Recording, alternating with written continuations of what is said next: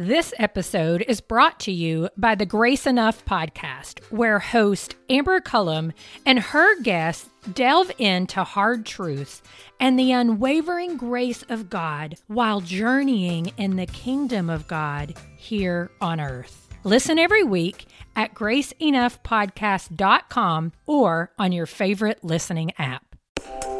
Welcome to the Table Podcast, where we discuss issues of God and culture. Brought to you by Dallas Theological Seminary.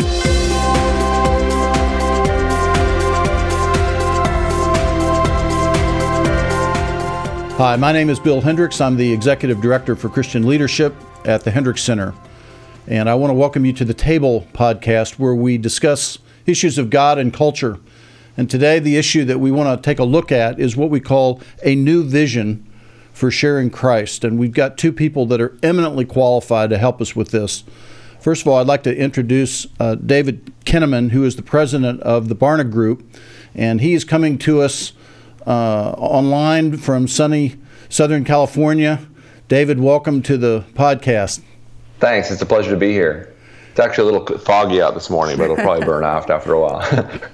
well, when I think of Barna, uh, I, I, the picture that comes to my mind, you know, we talk about the body of Christ, and I imagine people go into, say, a hospital in an ICU or, you know, some place where they get hooked up to all these electrodes and monitors, and you know, and there's guys running around in white lab coats that are got all these readouts and all this data, and they're now interpreting what's going on in this body and that's what I envision Barna being. Is that is that anywhere close to what what you do every day? Uh, all that's true, except for there's no lab coats. Okay, you look into that. and then back here uh, in the at, at the ranch uh, in Dallas, I've got Nika Spaulding with me today. Nika, welcome. Thank Nika you. is the resident uh, theologian at a local church here called St. Jude Oak, Oak Cliff and uh, a church plant. Uh, how how how long you been going? Yeah, we're a toddler, so we're coming up on two years in October. So learning well, to walk. So Excellent. Very exciting. Yeah. So you're paid to sit around and think about theology? Yeah, uh, it's a cozy ivory tower they've built for me. Uh, no, uh, the title means I do all the midweek theology, Bible studies, and then participate in Sunday worship as well. Gotcha. Yeah. And one of the reasons we asked you specifically to be with us today, Nika, is because you uh, identify as a millennial. Yeah. Now you're at the upper end of that, yeah, as I understand. Yeah, right? I might get kicked out at, at some point. We're born in '85, and so feel like I still have a little bit of that anti-establishment Gen X in me. But, um, but yeah, I mean, at the top end of that millennial, and quickly realized people love talking about me and my people, and so I figure I should probably learn about myself as well. There so, you go. Yeah. And David, uh, I can't remember. Did, did did you tell at a conference recently you're a Gen X guy, or you? Yeah. You? Okay. Yeah, I'd be a Gen Xer, so I'm 45. All right. And uh, I, I, think the whole idea of generations is such an interesting one. I mean, of course, even Scripture includes this notion of generation to generation. But you know, so yeah, I'm a, I'm a Gen Xer. Boomers, the the the first really named generation, uh, kind of got it started, got the party started, the generational party and uh, then Gen X, then Millennials, then Gen Z. Uh, of course, sociologists we just kind of make this up, but right, it's, right. It's a it's a helpful frame of reference. I think that interesting little note is that the reason that um, uh, generations really emerged was after the world after World War II. Um, you know, of course, they were the name generation for, born between 46 and 64. Uh, all you know, sort of like there was peace in the land and people could yeah, could right. you know sort of procreate but it was um, but it was actually driven by marketing that mm-hmm. uh, basically marketers couldn't spend enough money to, to to reach everyone, so they decided to sort of carve out a group of people. Uh, it was obviously a sociological and birth rate phenomenon, but also uh, something of a, a business driven decision that we would try to market to certain kinds of people based on their age group. Mm-hmm. And, and that's actually, I think, you know, important for our discussion today too, because there's a real marketing sensibility. Um, I, am a sort of a generational expert, but I'm also I get a little nauseated by it when we think about it just explicitly for the purposes of marketing to a generation, um, for the purposes of you know sort of like packaging Jesus to them, right? Uh, based on their sensibilities. So it's a it's a great it's a great it's a great conversation I think we're about to have. Well, and so I'm obviously the old guy in the room. Uh, I'm I'm 64, so that qualifies me right in the middle of being a boomer. And uh, I want all of our listeners to know that none of us pretends to speak definitively for the generation yeah. in which we were born. You know, nobody gets to choose when they're going to be born in this world. Uh, obviously, we become familiar with kind of how our own generation thinks, and mm. and that can speak into things. But uh, uh, yes, why do we start with this whole generational thing? As, as, David kind of alluded to, we want to talk about this concept of sharing Christ, and the sort of technical term has always been evangelism.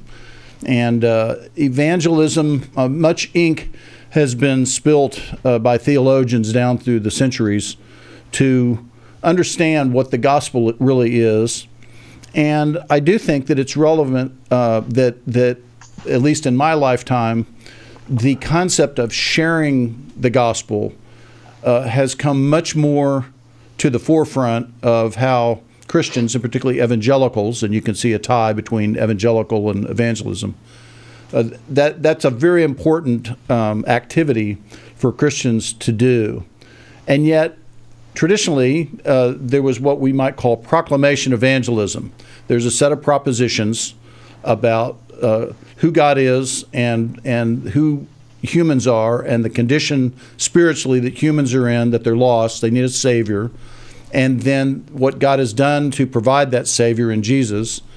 And then to put one's faith in what Christ did there on the cross to atone for our sins, uh, and and thereby begin to experience this new life that Christ has brought us, this new relationship with God as a result of that, and that somebody needs to assent to that and believe in that and put their faith and trust in that, and then begin to follow this Jesus, and that was something that drove what we might call the the international uh, foreign missions uh, empire, if I can call it that, for countless generations. Mm.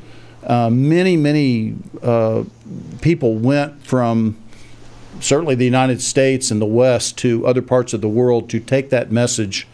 And uh, they did it uh, sometimes well, uh, many times not so well. Many times they had unintended consequences, but the point was they were driven by this sense that humans are lost apart from Christ and we've got to let them know that there's a Savior.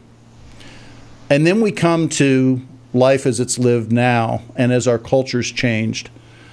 And there seems to be some shift in, in that approach to evangelism and how it's done.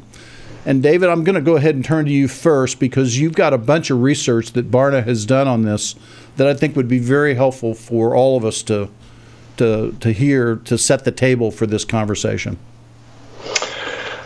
Great, I'd be happy to. Um, we've done a, a, big study. We've done multiple studies uh, through the years. Uh, you know, the company, for those that don't know, uh, started by George Barna in 1984.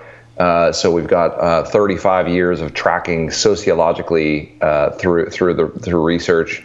what Americans believe and how they practice their faith, and increasingly we're doing now more and more global stuff as well. Um, in the last few years, we've worked on a couple different projects. One with a, a partner called Lutheran Hour Ministries, uh, called Spiritual Conversations in the Digital Age, and then uh, most recently uh, here in early 2019 with Alpha, uh, a study called Reviving Evangelism. And so this is the, the, report that came from that. Um, and we've really been able, I think, to map the, lambs, the landscape of you know spiritual conversations today and. Um, some of the different generational ideas about uh, evangelism. Um, we're increasingly seeing a kind of uh, antibody develop uh, in younger generations towards the concept of evangelism. They actually talk about their faith as m- they report talking about their faith more than older generations. Um, they're they're very spiritually oriented. They're very faith oriented, even in their conversations um, but they don't like the idea, even practicing Christian young people don't like the idea of trying to convince somebody else to to change their faith or to become a convert to Christ. So it's a lot about the the, the hesitance. I think is a lot about um, this. Well, we we could think about what that is, but 47% of practicing Christian millennials say it's wrong to try to evangel, evangelize someone uh, to to have them become a Christian, even though 94% say they believe that one of the best things in life a person could do is to become a Christian um, and to follow Jesus. So these the interesting paradoxes uh, that I think this generation is living in, and I'd, I'd, actually love to you know learn learn from you guys more about that today too. I mean, I, am an analyst, so I can report the numbers, but the the how and the why and what that means. I mean, I, I always think that our research is best served as a, a point of discussion starting.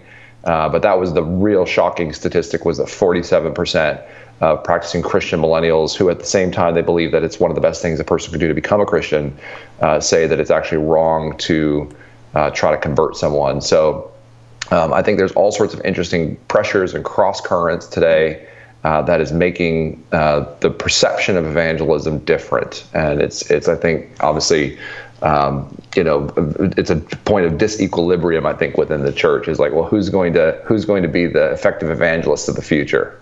Yeah, that's really good. I I spent a lot of my time studying millennials one being one of them, but also I'm planning a church that heavily skews towards millennials, and we were probably over 50% millennials in our church. And you guys put out a report in 2013 that says is evangelism going out of style? And it was more of just a broad conversation about evangelism. But in that report it was interesting millennials reported higher levels of talking and sharing about their faith. And so here was this one data point that i was like all right we're doing some things right here. We're sharing our faith. So i mean truly i was floored when 2019 rolled around and it said you know 47% are now saying it's it's not just not that I don't evangelize, it's wrong to evangelize. And I began asking myself and started talking with folks when this study came out what happened between 2013 and 2019? And, and interesting enough, I think the election in 2016 played a big part in that. What's interesting is so many of the young people in our church today they do want their friends to know Jesus Christ. But the fear of being lumped in with some folks who maybe are more aggressive in their evangelism tactics or um, or maybe more transactional in their conversations about Jesus has caused them to want to separate from that group. Um, I've, I've, so many young people today are like, I'm not an evangelical. I mean, I still hold to all the values, but I'm not an evangelical. And I'm going, okay, maybe we need to start defining these terms a little bit more clearly because I think maybe we shouldn't give up on the term. I'm not sure, but you you are still sharing your faith with your coworkers. You're bringing them. I mean, our young people are bringing folks to church every weekend at our new church, and and yet they also want to distance themselves from maybe some of the older models of evangelism. And so it's been a really interesting paradigm shift for me as a pastor, trying to encourage people to share their faith. This is a this is an important part of who we are as believers and what we've been commissioned to do and yet they don't want to do it like their grandparents did. They don't want to do it like their parents did. And I'm like, okay, well, how do you want to do it then? Um, and and that that was such a staggering statistic when that study came out. And I don't know that I have all the right answers, but it does seem like a new way of evangelism is going to be coming in in the new the new wave of young people coming in. Well, you put your finger on a very, I think, critical point that David also had referenced uh, in what he had to say, and that is uh, let's take the term uh, evangelical. You know, where that actually came from historically, uh, there was a split between what was called the modernists and the fundamentalists back in roughly the 1920s. Mm-hmm. And uh, the fundamentalists believed in five fundamentals uh, of the faith, and we won't go into all of those. But the fundamentalists tended to create what might be called culture wars. It was it was Christ against culture. You know, the the the, the view was that the culture's uh, retreating from God, and we're going to fight against that. And the evangelicals grew up in about the 40s and and, and 50s as somewhat of a, a reaction to that to say, let's not fight culture wars. Let's engage culture meaningfully, and let's actually have civil conversation about important things which is fine. and evangelism was a big part of that. But then, as David referenced, um, in, in about the 1980s, marketing and demographics cropped up and the generational thing, just as he said. And suddenly, uh, with political uh, research and analytics going on, there was a new category created, which was not a theological term. It was a, it was a, a marketing term or a demographics term for political research of evangelicals. And, and once you do that, you start to figure out what are the traits of these people. And, and next thing you know, you have a, a profile that was very different uh, in many ways, certainly in spirit, from what was ori- originally envisioned by evangelicals. So now we have this big problem today. Oh, you're one of those evangelicals, yeah. and that and that creates a host of assumptions about the person that may be mis, you know, stereotypes. Yeah. Yeah, I think I think you're, you're, the idea of the overlay of um, po- political and sociological categories. Um, you, you, know, you're you're exactly right. Um, there's a a lot of research that's done around elections today. Asks people, "Are you a born again or evangelical Christian?" Uh, yes or no, and that's a sort sort of it's a it's a it's a, actually a, it offends me not only as a Christian but as a survey researcher uh, because it is uh, it's a double barreled question. Yeah. And it, it's you know it just cracks me up. It's like, are you born again or evangelical? Yes or no? And and so a lot of, or, or even just the fact that you know you you you lump white evangelicals uh, into one group um, and analyze them differently. Now, um, there's a lot of uh, evidence, obviously, in our culture today that white evangelicals are different in a lot of critical areas, and and you know, white Christianity has a lot of um, uh, a lot of explaining to do.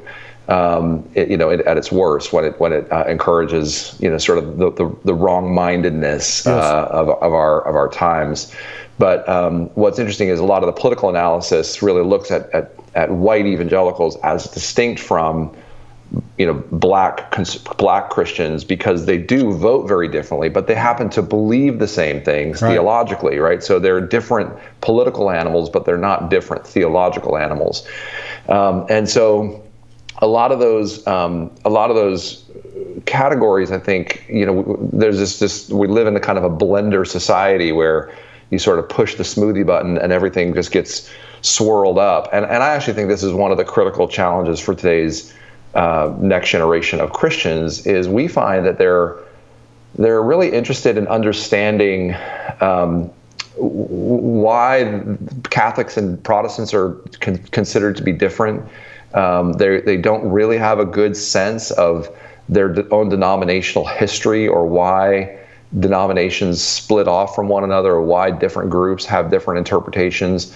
Um, I actually think um, that one of the key things we should be teaching in our in our youth groups is a sort of history class, mm. uh, sort of theological history, um, because we just don't we like no person can know who they are without understanding the family from which they come, just biologically, uh, on some level. Um, obviously, people that are ad- adopted or who have, you know, like even some some friends of my kid of my kids our uh, our literal you know test tube babies. So we live in a very different world than wow. we ever have before. Um, and so, but no person can really understand who they are without understanding their biological roots or their family roots. And I think we have a real crisis um, in this generation of not knowing. Uh, it's not because they haven't been willing to learn, it's because we haven't had the patience to teach them and explain this to them. Uh, we have a real crisis of them not knowing from whence they come and fr- from sort of what theological traditions have have contributed to who they are. Like why evangelism is important is really a story going back, you know, obviously to the Book of Acts, uh, but it also has a, a, a very um, you know specific connection to the la- what's happened in the last few decades. And I think a lot of the reasons that young Christians reject modern forms of evangelism, as like a saying that there'll be a whole new kind of thinking about evangelism, because I think there's a real there's been a real collateral damage perhaps when we go through um, uh, you, you, know this process of um, uh, you, um, you, you, know s- s- sort of the, the, the, mass production of evangelism big events and you know sort of mailers and you know sort of movies that are probably not that great movies but they're kind of meant to be you know, sort of evangelistic pieces. It's kind of you to say it that way. uh, so uh, anyhow, uh, um, i think that's part of what's what's the challenge is we don't. People then react. They they they glom onto these words like evangelism and evangelicals, and there's uh, there's much more political. There's they're, they're, much more understood in the political and sociological frame than yeah. they are in a theological or what is my history? What is my responsibility as a Christian to go out and share this good news um, in a way that isn't about a cultural um, imperialism, right? That's actually one of the things we see in a lot of our research is a lot of people um, they they they associate conversion efforts with a type of cultural imperialism. Mm-hmm, yeah. So yeah. Uh, those are some of the things we're seeing in the in the data. Yeah, I think you're so. I mean, I can every data point you're offering, I can give you anecdotal stories. Even in, we were nine months into our church plant. We belonged to a specific denomination. Um, that there were just some some things that we were doing locally that our denomination didn't didn't love, and so uh, we more or less were asked to leave. And so we left a denomination. Now, in nine months into a church plant, that could be devastating for a lot of church plants. None of our young people cared. Like, they didn't even realize we were part of a denomination for the oh, most yeah. part when we began. And so when we explained to them, we're now going to be non denominational, they were like, we weren't the whole time. I mean, there was just such a, and so some of our older folks, of course, that was a that was a much different conversation over coffee. Okay, explain to me why we're leaving. What are going to be the tenets of our faith? Where do we stand on infant baptism? Where I mean, all these questions that you would anticipate and yet none of our young people i don't even know if today most of our young people could tell you the history of even our church because they just seem disinterested. One of the things that i've noticed so much from evangelistic efforts too and i even had a hard conversation with a with a local author because they're trying to put out gospel material and they're trying to reach millennials and gen zers. And they're asking me to consult on it and the and the part one is you're broken. And i'm like ooh that's not maybe, actually maybe our not story. a card to lead with. Yeah, and I'm like, well, that's not our story. Our story began really with a triune God, and then creation, and then the beauty that is humanity made in God's image, and and we belong to something bigger than ourselves. And this idea of using story as part of evangelism is getting a lot of traction in our church, where people want to know what they belong to because I have so many young folks that go, I think maybe I know where I stand on abortion, but I got to be honest with you. Everybody that I know that's anti abortion, I don't agree with them, so I'm not sure I care anymore. And I'm going, okay, this is not a political issue.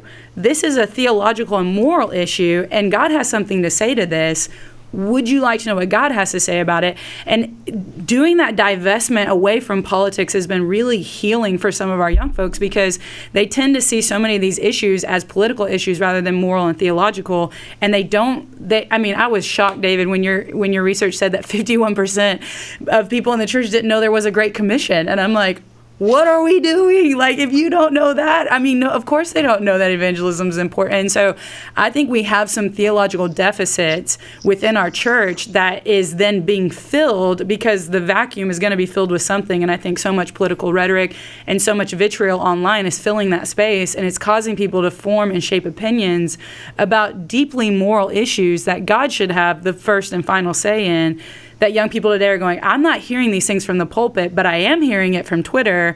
And if that's what I have to sound like to be pro life, then I, don't, don't, know if I'm pro life. Right. And and I'm going, no, I think you you probably are pro-life honestly and then you, you have the, the conversation about who you are as a people where you belong how you've been grafted into this family and i think we're missing some things if we're not going to start having those conversations in evangelistic effort rather than here's it. I couldn't believe people still use tracts. I mean, I couldn't believe that when I saw that in y'all's data. And uh, I always, joke my friends joke, if there's a massive group of people and I'm in it, I will be the one singled out for street evangelism. So I must look like a sinner. I'm not sure what that look is, but but I think about that of even as a believer, as a pastor, as someone who is in full time ministry, I'm sometimes like, whoa that would not work on me right. if I didn't.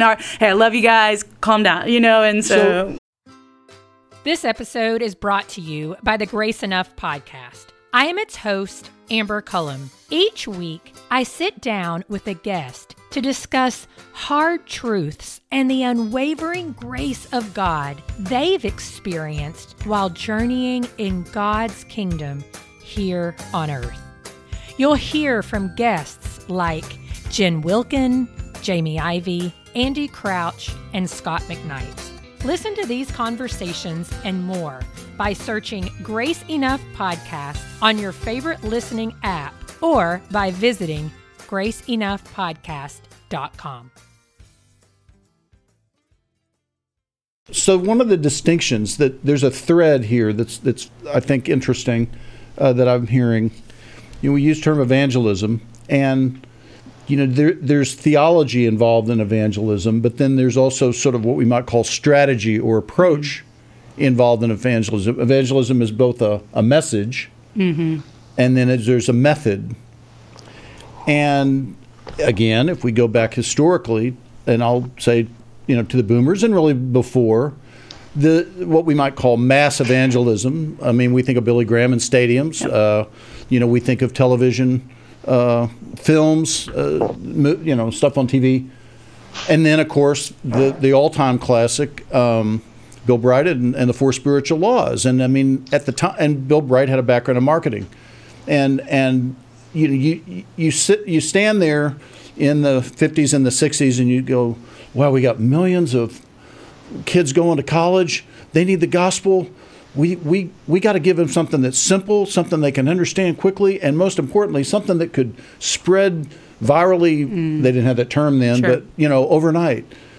And so let's let's let's take all this theological stuff and boil it down to the essence, and then a simple method to you know, have you heard the four spiritual laws?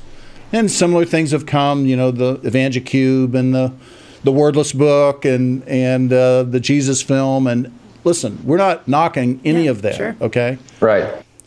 Well, what I'm hearing though is the times have changed, and it's fascinating that if we look at the great marketers in our culture, Johnson and Johnson, Apple, uh, others that could be mentioned. Um, they've shifted in how they market because they know that the old mass approaches don't work. You've right. got to, in a sense, mass customize everything, right? You've got to go as as far down to the individual level as possible. And once again, the church finds itself having to sort of catch up with the culture in not to change the gospel, not to change the theology, but a different approach or methodology, perhaps a new approach or a, a, a timely approach, if I can call it that way, and therefore an effective approach in bringing this truth to mm-hmm. people. Is that? Yeah, 100% so much is interesting, even looking at the trends of moving from a guilt innocence culture into an honor shame culture. And really, the advent of social media, I think, is just pushing us in that direction. Mm. And so, some of those methods, and again, I, the, heaven's going to be full of people who are grateful for Bill Bright and tracts and Absolutely. things like that. And but Billy Graham. That's right. But now, when you talk about sin, it used to be this external thing that you did. And now, I mean, it doesn't take a rocket scientist to see that Brene Brown's TED Talk on shame is one of the most widely viewed. I mean, shame is the conversation I'm having with millennials over and over again. I am a mess up. I am broken. And a really quick mass marketing is not going to convince somebody in five minutes that what Jesus did on the cross is sufficient to transform them into a, into a new person, into the righteousness of Christ is, is imputed to you. And so these quick hey, we're going to talk about atonement, we're going to talk about justification, and we're going to talk, you good, you good, you good, you're in, you're in, you're in. When people are coming and going, no, I'm deeply broken, and I'm not sure a five minute conversation is going to convince me that Jesus has a solution for what I'm feeling. Well, actually, that sounds like progress to me. Yeah. Because if people start out believing, I'm a mess, I yeah. need help.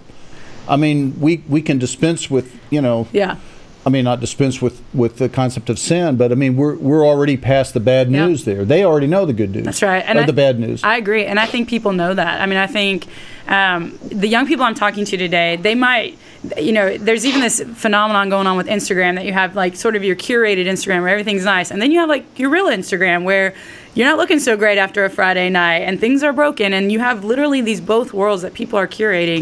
And I think these conversations that I'm having, they they the difference is not that now I'm convincing them of their sin. The difference is the length of time I need to spend with them to pastorally care for them to understand that Jesus is is deeply concerned about these things that they're going through, mm. that's going to take time. And the mass marketing is Doesn't not like working. Time. It's right. the it's and you know as a pastor who I went from a mega church to what I call my mini church. Right. And I understand that when you've got thousands of women, you're trying to teach the Bible. I understand programming. I, I don't know of a different way of doing it in a mega church in terms of getting the Bible into people's hands and education.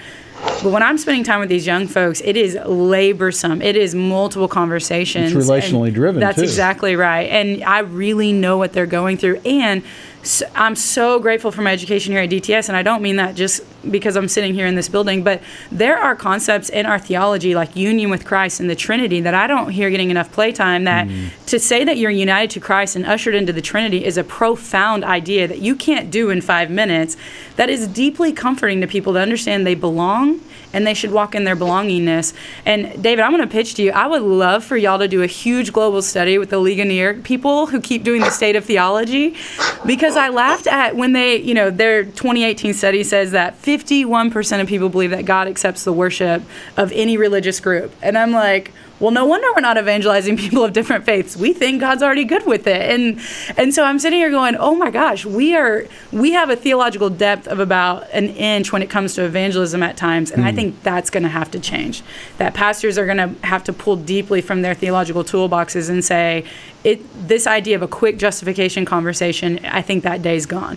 And I think instead we're going to have to spend time really unpacking these being stewards of the mysteries of God as Paul would say hmm. and really leaning into some of these profound concepts because I think that's what people are going to need moving forward. David, is your research showing uh, what uh, Nika has has affirmed here that uh, by and large, millennials um, assert from the get go, you know, look, I'm a, I'm a broken person. I, I really need help. I'm, I'm a mess. It's an interesting mix. Uh, they they do. I think part of what I hear uh, and like saying is that they are more realistic about the language that they use um, and and about the problems of, of like sort of the human condition. So, for example. Uh, one just readily apparent uh, example for me is as a researcher, when I first started, you couldn't ask about sexuality, about pornography, uh, about really that, I mean, it's like 25 years ago, 24 years ago when I started here at Barna, you know, there's some topics that were very taboo. Mm. Um, and now we ask, we did a study called the porn phenomenon, uh, and um, I think 90, we asked, it was an online survey. That's part of the reason why you can ask about more anonymous oriented things like that, as opposed to just through telephone interview. But the culture has shifted, so we're in a much more radically transparent era. And so people, it's like 93% of people who we said, hey, we're going to ask you about things like pornography. Do you agree to continue to, to take the survey? 93% of the respond, respondents went through that those questions mm.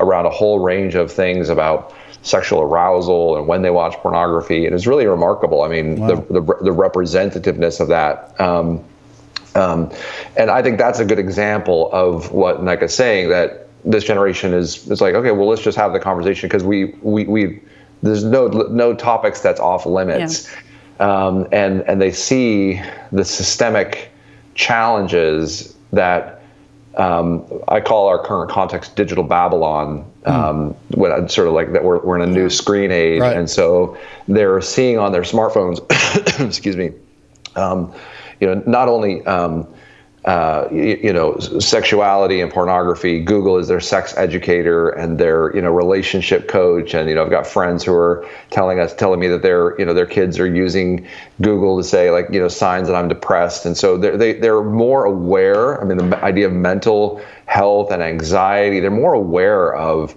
you know just the challenges that that people go through. I mean, I'm on the board at a university, and the level of tracking of students um, in terms of their mental health and mm-hmm. their capabilities of just making it through college. I mean, when I was in school, I mean, just 25 years ago, like it's just sort of like if you can find your way to the cafeteria, you're going to be fine.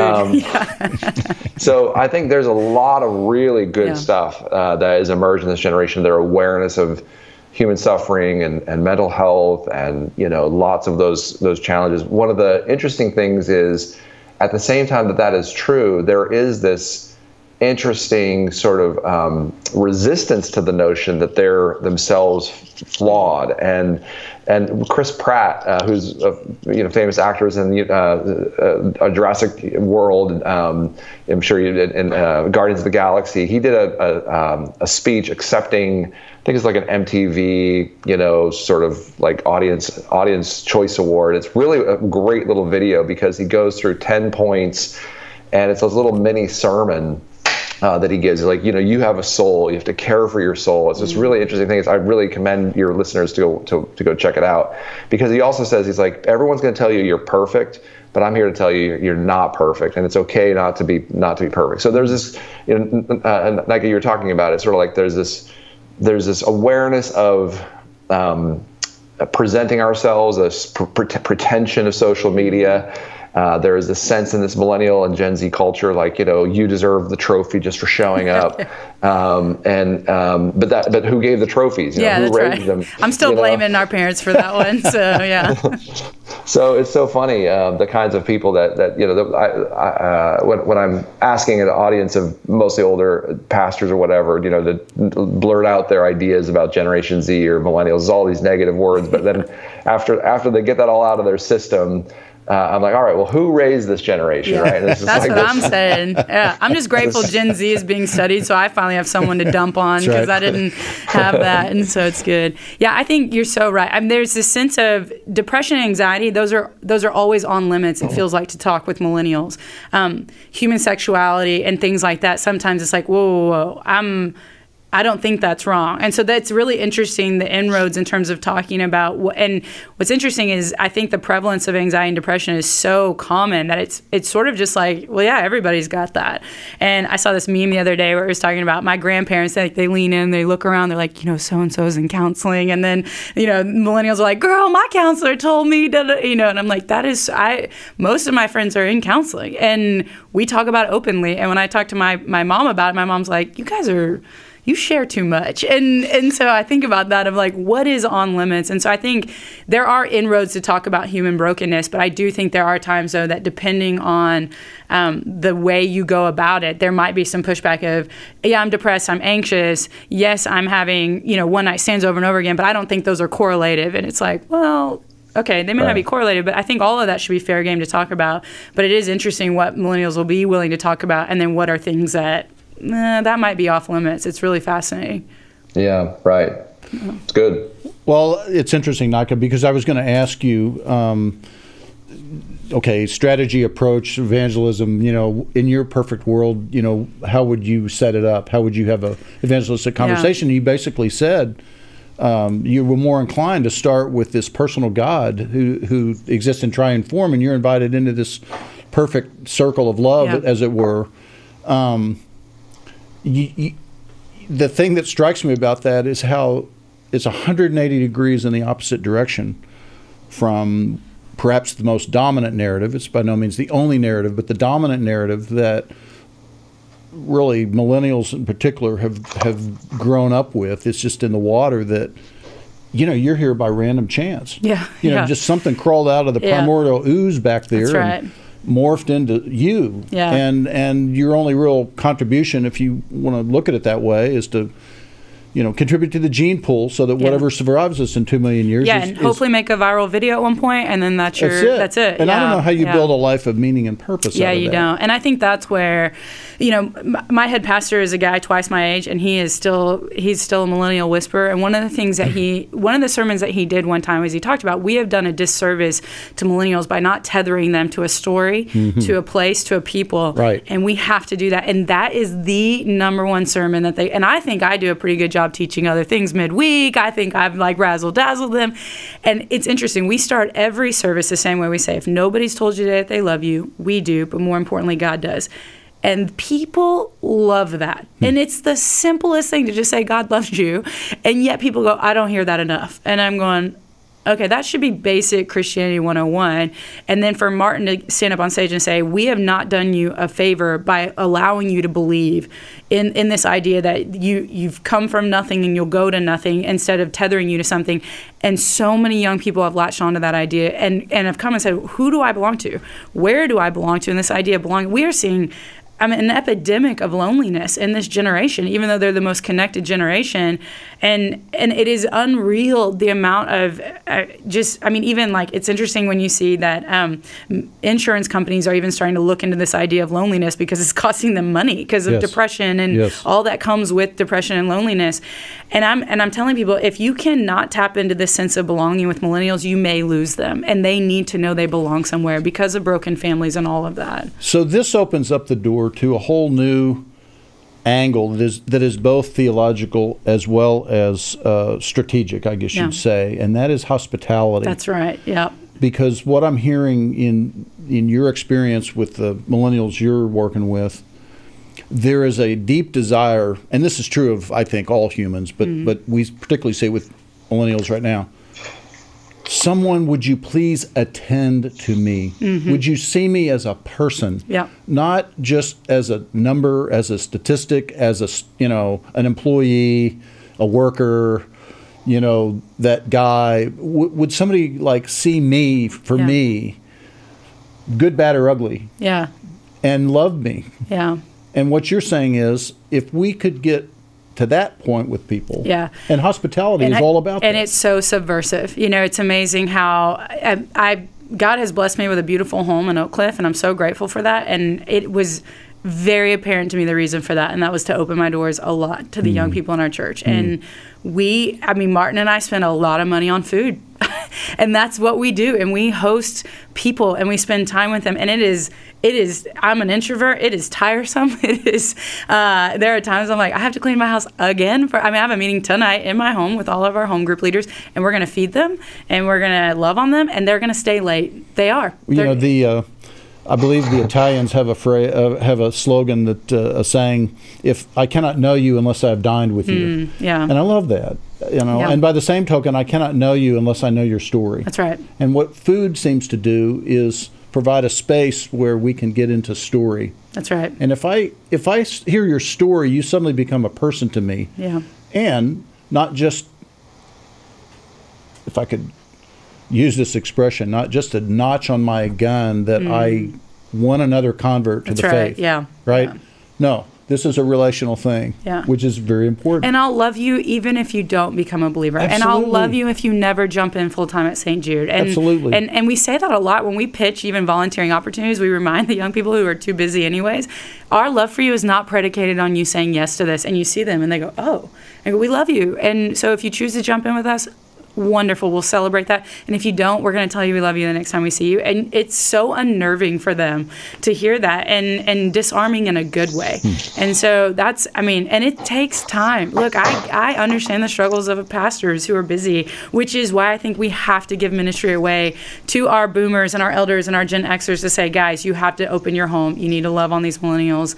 I know they're a little weird. I know they bring their funky views into play. they think the Uh, same about you. yeah, they yeah they totally do. But you may just find that over dinner you have more in common than you realize, and a longing to belong to each other in a way that you can satisfy. David, I'm just curious, do you have any uh, research on hospitality?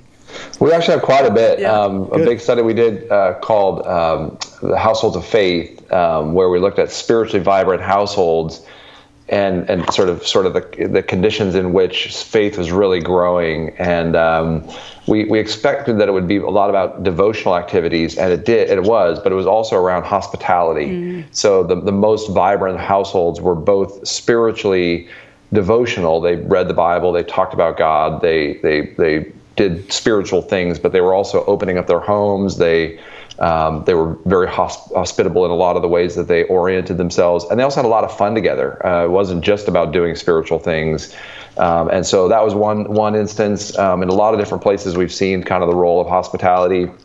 Um, even as a reviving evangelism report that I was telling about earlier, um, we we asked non-Christians the kinds of things that they would want to have um, the qualities of a good person to talk about faith with. And the number one quality was listening without judgment. Um, and and that's that's it. Sort of sounds like it's counterintuitive to evangelism, right? Like because evangelism, like I'm going to tell you what I believe so that you can become a Christian. Right. But listening without judgment, not forcing a conclusion, allowing others to draw their own conclusions, um, demonstrating interest in the other person's story or their life, um, even being confident in, in sharing their own faith perspective is ranked as the top one of the top five. But it wasn't. It, it, it it's like it's within the context of hospitality, right? So uh, people really do feel um, when they have been listened to or heard. And actually, this was something I actually heard one of my college professors say early on that I've just it's just one of the, the truest things I've ever experienced was that when you go to dinner or have time with a friend um, or a person you're getting to know, he said he said the one thing you'll really notice is that if you enjoy yourself, that person asks you a lot of questions about your life and experience. And there's a real hosp- like hospitable approach to saying, I'm not just here to talk about what I'm doing, what I'm experiencing, what I think. Um, and, and and conversely, if you're with a person and you're like, man, that was a draining time. Yeah. um, they they just spend a lot of time talking about themselves. Yeah. Now, I mean, I've been with people that are super interesting and they're they have interesting stories. They talk. They're they're they're you know, but they're also super interested in who you are. And I think that's part of the posture that this generation is really looking for. Um, they're not looking for one-sided, you know, uh, sort of. Rigid conversations that are sort of formulas about how you might lead someone to Christ. That may be the ultimate end, and they would love to see that happen in most cases. Uh, but they want to see that come out of this sort of hospitable, uh, conversational, respectful place. Um, and it's just a really cool little rule of thumb. Like if you if you want to be a good friend to people, if you want to have people enjoy your company, you have to work really hard um, at asking questions. And I just like sometimes when I'm traveling for work or different things, like I, I'm, I find myself like I'm so tired. I don't I don't yeah. actually really I don't even really want to ask you any questions about yourself because I know that I have to like listen and respond. And um, the words of my professor just remind like the, the, echo back. It's like, well, it depends on what you think, what you're hoping that person might think of you at the end. And and uh, so it's a it's a, a very true principle I, I found. So we're what we're seeing here is that while Francis Schaeffer was absolutely correct that our faith is propositional, that it, it has some reason behind it, and as Norm Geisler said, it, we have a reasonable faith, but it, it does go beyond reason into a mystery. Having said all that, faith, uh, our, our, our gospel is not only propositional, it's also incarnational. That's right. And so there's a relationship between you and this other person. And if that relationship is not going anywhere, if, if, if, if I don't, if the person doesn't have a feeling or an experience that I actually care about them as a person, we really don't get very far. Yeah, that's right. Yeah. I was at a coffee shop yesterday and I decided to test this theory, David, of what you guys were in your research. And so I struck up a conversation with a gal, and um, she she was I had a book out on my table that was about evangelism of all things, and she's like evangelism not my cup of tea. And so we, began chatting, and uh, you know, she said, "Hey, I'm an atheist," and kind of told me a little bit of her story. And I said, "Hey, can I ask you something? I'm a pastor here in town." And she goes, "I don't want to come to your church." I said, "No, no, no, no, no." I said, uh, "If you were to get all the evangelical pastors in Dallas together in one room, you could tell, you can give them one piece of advice, what would you give them?" And she thought about it, and she really was being thoughtful, and she goes, "Huh." Listen to people's stories and don't give unsolicited advice. And I was like, well, there you, there go. you go. David's research might be spot on. so I gave her my business card. I said, hey, I'd love to get to know you better. And she goes, okay, I'll call you. And it was just this really, uh, it was a sweet moment for me of just going, okay, the investment in this in this gal is clearly going to be more than a five minute interaction at a local Starbucks. Um, but it's I say all that to say, David, the, the, research you guys are putting out is so helpful that people can be confident that to take the time to to say, okay, I'll have a follow up, and then a follow up, and then a follow up, and who knows where it'll go, and who knows if she'll call. But the the willingness to do that hopefully will demystify some of this for folks and go, do you have time to grab a cup of coffee? Then I think you can engage in evangelism for this new wave of folks that we're seeing coming through. Well, our time is about uh, shot, but David, if people do want to get a hold of that research, uh, very quickly, just a, what's the web address for Barna? Yeah, Barna.com, and um, yeah, you can get uh, all. We've met, mentioned two or three different studies today called "Reviving Evangelism: Spiritual Conversations in the Digital Age." Uh, we did one with the seed company that uh, Nika mentioned earlier. Uh, that was the one where 51% of churchgoers don't know what the meaning of the phrase Great Commission is. Uh, that one's called Translating the Great Commission. Um, and uh, we've just got a lot of different resources that I think will be very helpful for people as they're trying to understand culture. That's our job is to be Issachar, understand the times, know what to do, give leaders insights into the changing demographics so you can minister and lead and think more effectively. Well, and that's why we asked you to be on this uh, podcast today, David. You guys do an incredible job, mm. and thank you for the work that you do. So that's barna.com. Nika, thank you for joining us today and bringing your insights yeah. uh, from your day-to-day work with uh, with this topic. A new vision for sharing Christ. Again, Bill Hendricks, uh, Executive Director for Christian Leadership, uh, for the Table Podcast. If you have a topic you'd like us to consider for future episode, please email us at the table at dts.edu. We'll see you again. Thanks for listening to the Table Podcast. For more podcasts like this one, visit dts.edu slash the table. Dallas Theological Seminary. Teach truth, love well.